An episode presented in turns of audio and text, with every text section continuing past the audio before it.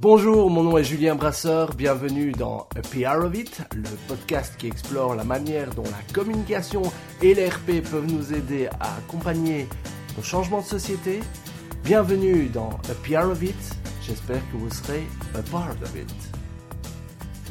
À l'occasion de mon escapade à Paris pour le Paris Podcast Festival, j'ai eu une chouette discussion avec Frédéric Bréban du magazine Trends Tendance. Frédéric est bien connu dans le monde de la pub et du marketing en Belgique. Avec lui, nous avons parlé des atouts du podcast pour les marques et notamment pour les médias tels que Trends Tendance. Je lui ai posé la question cash, mais tiens, comment ça se fait que Trends Tendance n'a pas encore son podcast? Nous avons également évoqué la multimédiatisation des médias, exemple de la RTBF en tête. J'ai également profité d'avoir sous la main ce journaliste économique chevronné pour évoquer avec lui ses relations avec les RP et les attachés de presse. Cette interview a été réalisée en extérieur, avec un matériel que je testais pour la première fois. Je m'excuse d'avance pour les quelques pop disgracieux que je n'aurais pas réussi totalement à effacer. Dans le prochain épisode, je partagerai avec vous mon interview avec Grégory Puy du podcast Vlan, que j'ai également rencontré au Paris Podcast Festival. Je vous souhaite une très bonne écoute. À bientôt.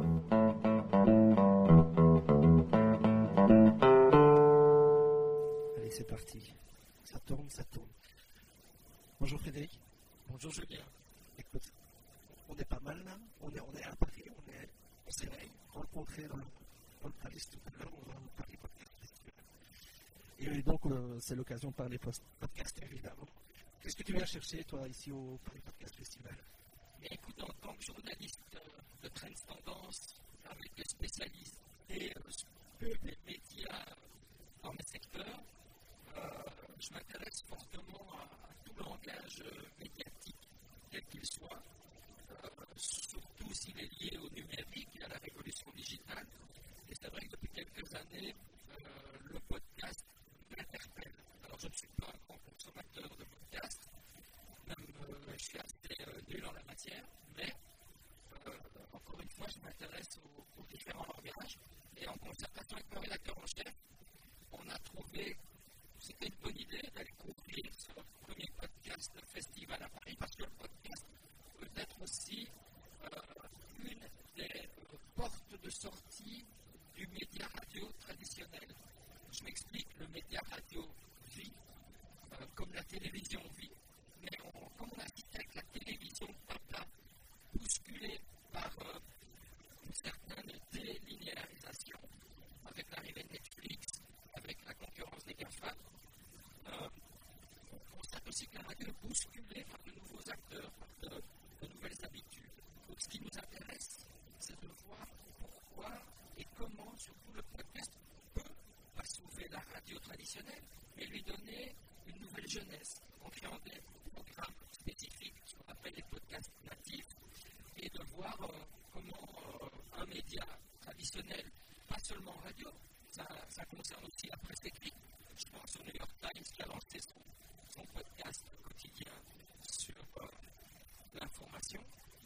Comment des magazines peuvent aussi peut-être intéresser un nouveau public plus jeune en utilisant le son comme média. Donc voilà, je suis ici à ce festival pour me rendre compte de l'évolution du secteur, voir quelles sont les promesses du podcast natif, voir aussi comment ça peut interpeller des marques, parce que les marques aussi vont certainement parler, peuvent profiter de ce média. En tant que journaliste spécialiste du marketing et de la pub, tu, tu enseignes ce secteur. Il y a de plus en plus de plateformes potentielles pour la marque pour générer de la visibilité, générer du contenu. Également, est-ce que euh, tu vois émerger de grosses tendances via le son notamment Je crois que la tendance qui se cache derrière l'émergence euh, du podcast, euh, c'est une forme euh, d'intimité, une, une- une- j'ai envie de dire une vraie fausse personnalisation. Euh, quand un youtubeur s'exprime sur une plateforme, c'est le fameux langage one-to-many, ce qui était la télévision. On prend une source et on s'adresse à, un public très large. Euh, en revanche, le podcast, aussi évidemment, je crée un programme, je crée du son. C'est aussi one to many.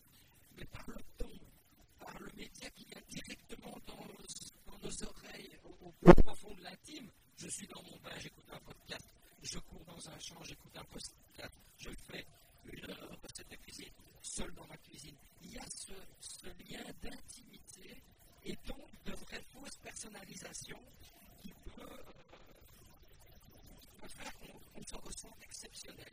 Et donc, je crois que cette dimension sonore euh, exclusive, un rencontre comme ça très tôt parce qu'on parle à quelqu'un de manière apaisée et donc on crée quelque chose.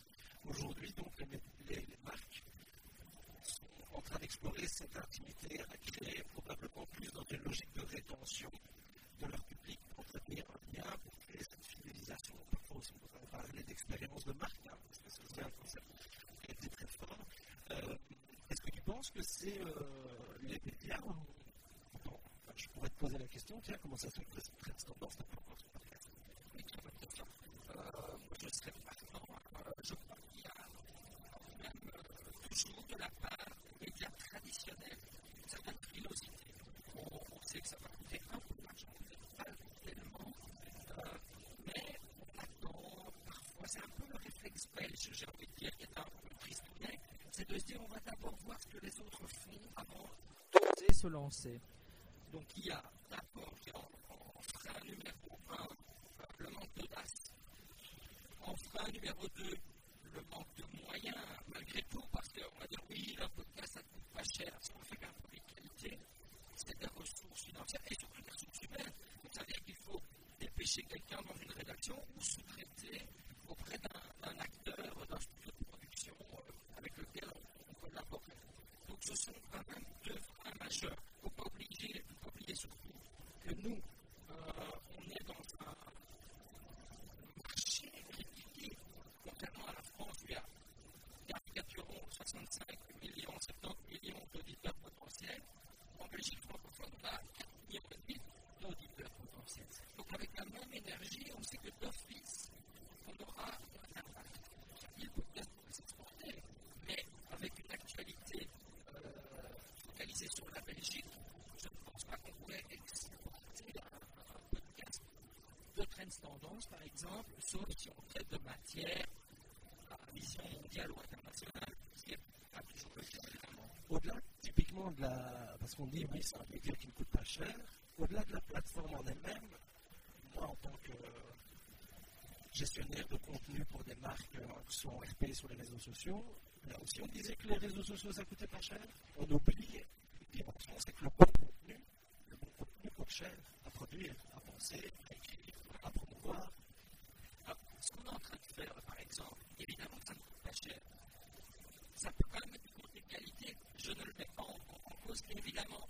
On est plus dans une discussion. On va peut-être apporter en ce moment présent des pistes de réflexion à un, à un public potentiel. Ça reste du podcast low cost et ne le prends pas mal. Pour Julien, ce n'est pas péjoratif ce que je dis. Voilà, Donc, c'est ça qui a fait les cafés. on discute, on c'est sympa, on va peut-être intéresser les, auditeurs. Mais si on veut faire un, un vrai produit, euh, genre fiction, avec euh, de la musique, du mixage, des voix, des comédiens, euh, évidemment, c'est d'autres frais de production. Et évidemment, c'est plus cher. Et là, on ne peut pas se permettre du low cost parce que sinon, là, ça va faire chier. Faut savoir dans quel coup on joue. Si on veut faire un, un programme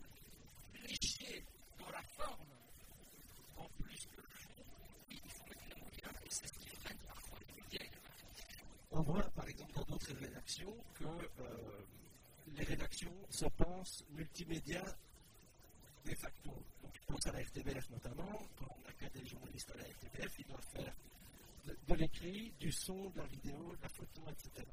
Est-ce que tu, tu penses que c'est réaliste, toi, d'intégrer ce mindset tes euh, sorties, de se dire aujourd'hui, je ne vais pas chercher un contenu, un format, je vais chercher un contenu et je, je le traite différemment.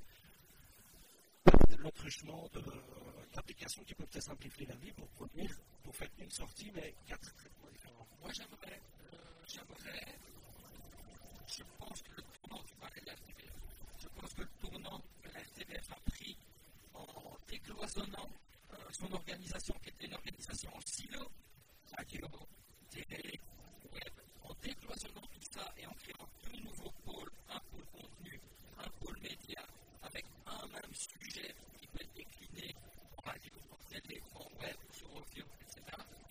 Je pense que c'est le, le bon réflexe et il faut aller vers ça. Alors maintenant, après c'est écrit, c'est peut-être plus compliqué. C'est vrai que chacun n'a pas, on n'a pas une expertise de son, de radio, de photo.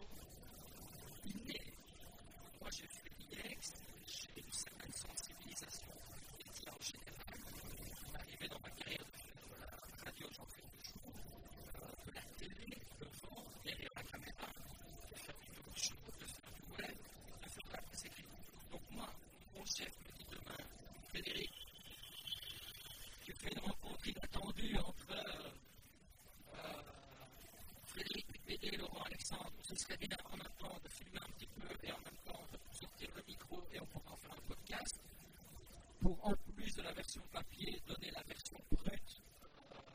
sur le web, pas de souci, je le fais. C'est excitant.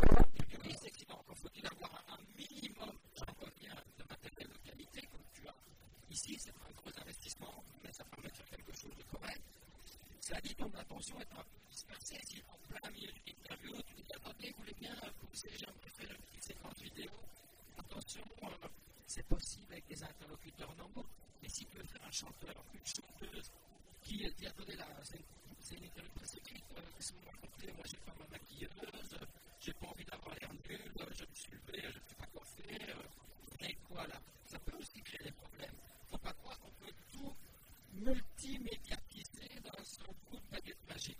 Donc pour répondre à ta question, moi je suis partant d'évoluer vers une euh, politique, une réflexion axée autour du contenu et le contenant euh, peut varier, mais il faut là aussi mettre les moyens. Et j'en reviens à ce que je disais, il faut que, alors à ce moment-là, une rédaction comme celle de Transformance du Bifle Express s'équipe d'un vrai mini-studio léger où tu as quelqu'un à la limite qui t'accompagne pour faire le boulot d'éditeur, de monteur, de caméraman, sans faire de la télé. Euh, mais, mais, mais, si euh, les médias sont médiatisent, je ne sais pas, on a inventé un nouveau, je ne sais pas, euh, ça permet euh, encore une fois peut-être de, de, trouver l'auditeur là où il est, d'aller chercher dans ses habitudes pour euh, tout à fait. Et ça, ça permet de parler du, du, de l'objectif de plutôt que d'acquisition, c'est peut-être quelque chose d'intéressant. Je te souhaite déjà un bon festival, mais je ne vais pas te lâcher tout de suite. J'aimerais bien que tu parles. Est-ce que tu as alors, beaucoup de gens comme moi qui t'appellent pour dire Frédéric, j'ai quelque chose de super intéressant pour toi Tu veux parler des, des attachés Oui, évidemment, ça fait partie de mon job. Hein. Je suis journaliste maintenant depuis euh, très exactement euh, 27 ans. Donc au Tendance depuis 10 ans. Euh, avant ça, j'étais pas mal dans le lifestyle. Alors je peux te dire que dans le lifestyle, il y a beaucoup plus de sollicitations de part des, RP parce qu'effectivement, on navigue dans des matières où, le luxe euh, et donc les annonceurs liés au luxe euh, sont quand même omniprésents, hein, beaucoup plus présents que dans un support comme Tendance où les annonceurs sont parfois un peu luxe, mais sont plus traditionnels, voiture. Voilà, mais non, moi j'étais souvent confronté, je le suis encore d'ailleurs, euh, parfois un peu trop, euh, parfois de manière subtile, parfois de manière euh, pas du tout intelligente, parfois de manière un peu fatigante. Ouais. Donc je pense que c'est un métier qui n'est pas facile, évidemment, et c'est pas toujours évident pour un RP qui doit donner des résultats à son client. Ouais.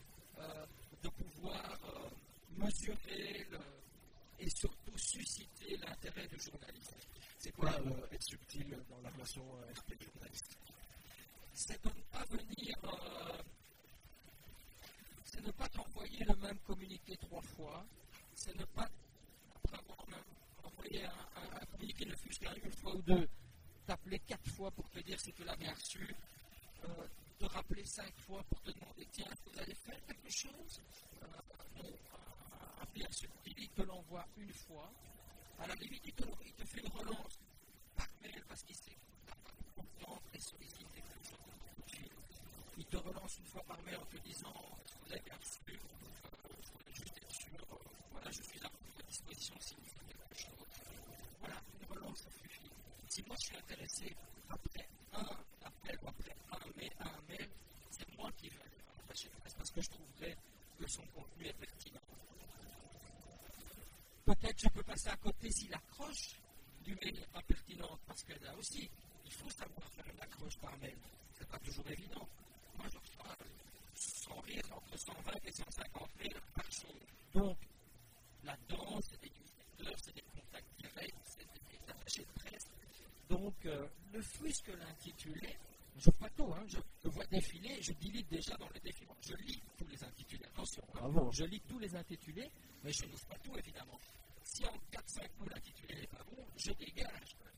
Moi, j'ai tendance à plutôt mettre des informations factuelles dans l'intitulé, l'actueux, ancienne conférence de presse, euh, les interlocuteurs euh, appliqués en général, et discuter.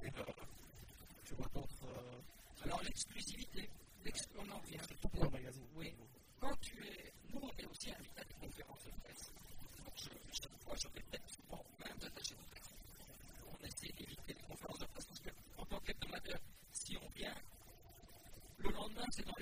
parfois le jour même sur leur site internet. Nous, on a une approche magazine, fils, on arrive une semaine après. Euh, donc, ça n'a pas beaucoup d'intérêt. Donc, on va nous donner un autre angle. Et si on dit, je donne un exemple très précis, l'économiste Bruno Coleman et le prêtre Éric de Bequelard sortent un livre il y a quelques jours, le prêtre et l'économiste, aux éditions Renaissance du livre. Et en fait, elle, elle m'a en disant Tiens, est-ce que ça vous intéresse? La conférence aura lieu le 13 et elle nous dit est-ce que vous intéresse en amont qu'on organise quelque chose Vous avez l'exclusivité, on est réunis, on parle, on fait quelque chose qui voilà, en plus. Nous, on a notre valeur ajoutée, c'est d'en parler avant tout le monde, autour d'une rencontre qui dure une heure et demie, détendue, où les gens se lâchent, c'est plus facile. Et donc, on apporte, oui, une valeur ajoutée. Euh, on, peut, on aurait jamais qu'à la conférence de presse s'interrompt, et en plus, ça tombe dans un format que vous avez déjà initié il y a quelques temps. Vous avez déjà le format rencontre un peu inattendue. Rencontre inattendue, voilà. Et donc, ça crée une espèce de, de fidélisation du lectorat et un, un, petit réflexe. Donc, voilà. Là, la tâche de presse a été proactive, est venue avec une proposition, euh, je ne veux même pas dire décalée, parce que ce n'est pas très décalé, mais avec un. Et donc, pour répondre à ta question, effectivement, les notions d'exclusivité, euh, on y fait de plus en plus attention parce qu'on n'a pas envie d'être noyé dans la vague, on a envie de venir avec un contenu en amont pertinent. Et donc, cette exclusivité-là, on peut aussi la relayer sur nos réseaux sociaux, sur mon réseau social, ou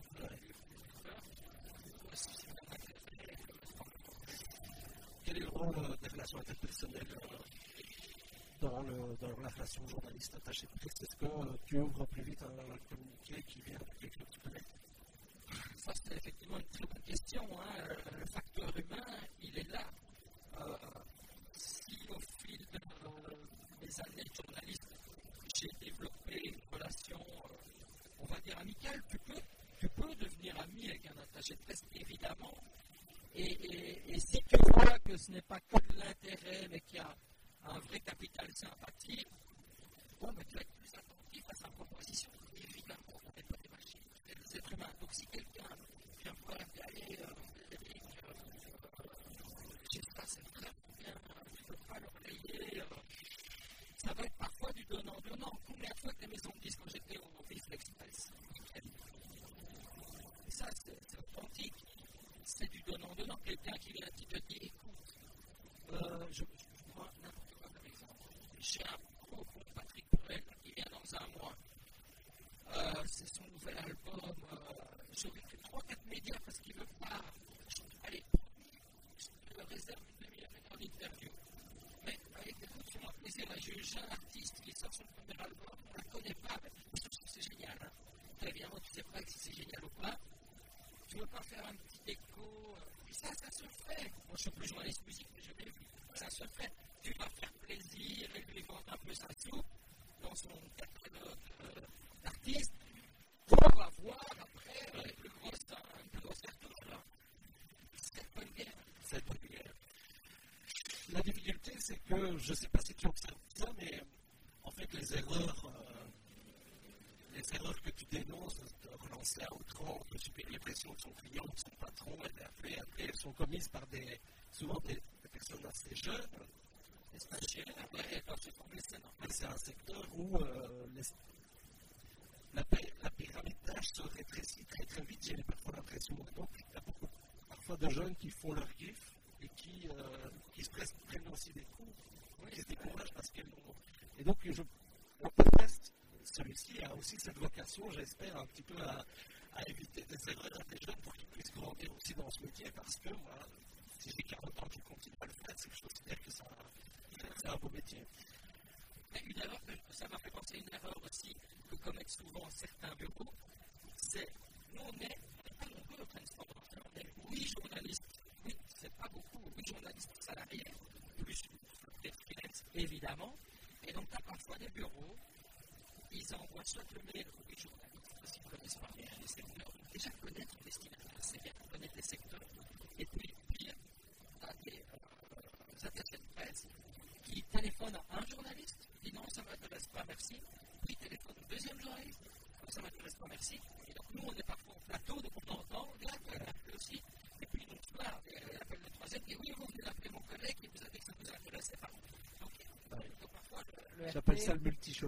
Ouais, voilà. Et donc ça, ça crée aussi euh.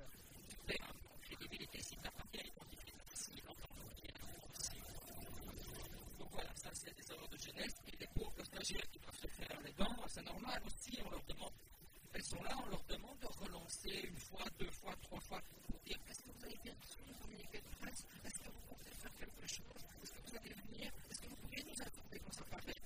Et mets-toi, je peux en plus t'informer quand ça paraît. Tu as, des pays, euh, bureaux spécialisés. Alors, pour expliquer, si j'ai quelqu'un qui je m'entends, je vais dire écoute, ça paraît un tel numéro. Si tu ne le trouves pas, je te l'envoie évidemment, parce que j'ai des je le fais tout le temps. Mais bon, quand on te demande d'office, vous ne pourriez pas me dire quand ça paraît. Déjà, je ne sais pas si je vais faire quelque chose. Donc, arrête. Donc, euh, voilà, on va parfois des choses un petit peu énervantes. Mais moi, j'ai beaucoup de respect pour l'RP. Il faut un métier essentiel qui est utile pour la marque. Euh, ça, il ne faut pas l'oublier. Euh, de relais, de, de, de pont entre le journaliste et l'annonceur, la marque. Donc, c'est un métier souvent agréable. Euh, mais qui, qui peut parfois être valorisé et valorisant quand ça débouche de vrais projets rédactionnels avec de vrais résultats. Donc, euh, je choisis un métier en cours d'extraction. J'ose espérer que non, parce que même si la marque de plus en plus cherche à la, le contact direct via les réseaux sociaux, via le podcast, euh, non, je pense qu'à un moment, il faut une certaine il faut des intermédiaires qui connaissent le marché, qui connaissent les spécificités des journalistes, qui connaissent, euh, qui ont développé justement un lien de confiance euh, et qui peuvent euh, créer un vrai travail de pour rentabiliser l'investissement d'une marque, d'un annonceur et, et son, donc un, retentissement médiatique. Tu me tends un peu une perche. Est-ce que le meilleur attaché de presse, c'est pas un ancien ou une ancienne journaliste Oui, moi j'en. Oui et non, parce que dans mes collègues, j'en ai plusieurs qui ont quitté, qui sont passés de l'autre côté de la barrière, comme on dit, hein, et qui ont parfois connu la désillusion. Pourquoi? Euh, Je ne demande pas s'ils écoutent ce podcast. Je pense à un collègue qui s'appelait Mathieu, qui s'appelle toujours Mathieu Van qui était journaliste comme moi à Tendance. Bonjour Mathieu. Bonjour Mathieu. Et qui, le, du jour au lendemain, a quitté pour d'abord aller, si je me rappelle, chez. Euh, enfant, après, maintenant, il est chez Acanto. Et en, en off, donc personne n'est de toute façon. Et il disait que c'était très dur les premiers mois parce que, pourquoi nous, un article Oui, article est relu par euh, ce qu'on appelle le le secrétaire de rédaction, qui va faire des petites corrections, changer deux, trois trucs. Hein. Mais là, quand tu fais un communiqué presse, mais c'est relu, relu, relu et re-relu par tous les départements concernés. Les gueules. Et après toute la- l'originalité, là, on enlève tout et il ne reste plus qu'un truc sujet vers complément sans aucun intérêt. Bon, j'exagère, sans aucun intérêt, mais hyper simple. Donc c'est dur parce que tu n'as pas l'habitude devoir livrer un texte parce que éviter toutes les susceptibilités. Et donc, euh, voilà, j'ai un autre collègue, Valérie Alloy, qui était journaliste aussi, de Transcendance, qui est passé à BNP par Fortis. Et voilà, c'est un autre métier. Donc, oui, tu gagnes sans doute un petit peu mieux ta vie, euh, mais je crois que tu le payes aussi en, en termes de liberté d'expression. C'est normal. Et, euh, mais tu connais les ficelles. Donc, voilà ta question, effectivement. Tu sais comment font les journalistes, effectivement. Je vois que ces deux exemples que je viens de citer, quand ils m'approchent, qui ne sont pas inclusifs, euh, de manière plus détendue, évidemment, il y a le lien de la- l'affection. Ça va aller, ça va faire de manière intelligente à la marchandise. Donc, euh, oui, ils sont bons, mais d'un autre côté, euh, ils sont heureux. Ça faudra Je vais les inviter dans ce podcast. Voilà, c'est une autre- Euh, ben, on va en finir parce que j'approche des 23 minutes fatidiques de, de mon podcast. Euh, toi, Frédéric, est-ce que tu écoutes le podcast? Écoute, je, suis un peu honteux. euh, je n'ai pas encore ce réflexe. Je me suis beaucoup intéressé, je lis beaucoup là ici pour préparer mon, mon reportage. J'ai lu pas mal d'infos et ça me donne envie d'en écouter beaucoup plus. Oui, alors j'ai déjà écouté des, des épisodes euh, de certaines productions RTBF, euh, notamment un jour dans l'histoire qui a créé euh, un podcast ici pour l'été, je crois que ça s'appelle Mille jours dans l'histoire, j'ai de mémoire. Ou ce qu'a fait aussi Bertrand Haine, euh, un jour dans l'actu, euh, avec des sons, avec une production. Donc, mais ça, je l'écoute. Malheureusement, j'ai j'ai découvert ça sur mon ordinateur, comme un, pas du tout dans un esprit de mobilité. Et, et je n'ai pas ce réflexe. Je cours un peu, euh, parce que- et je n'ai pas ce réflexe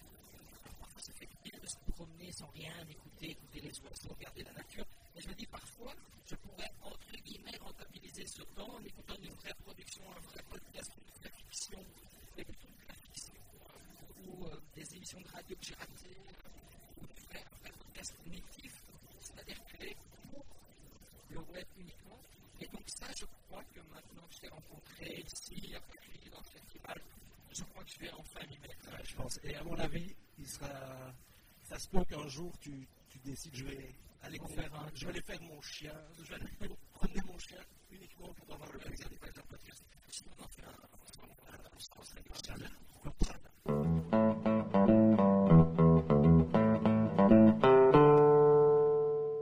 Merci d'écouter Happy.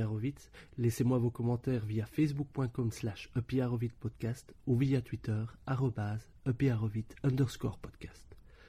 Pour m'encourager à aller dire à iTunes combien vous aimez ce podcast avec 5 étoiles de préférence. Merci et à très bientôt.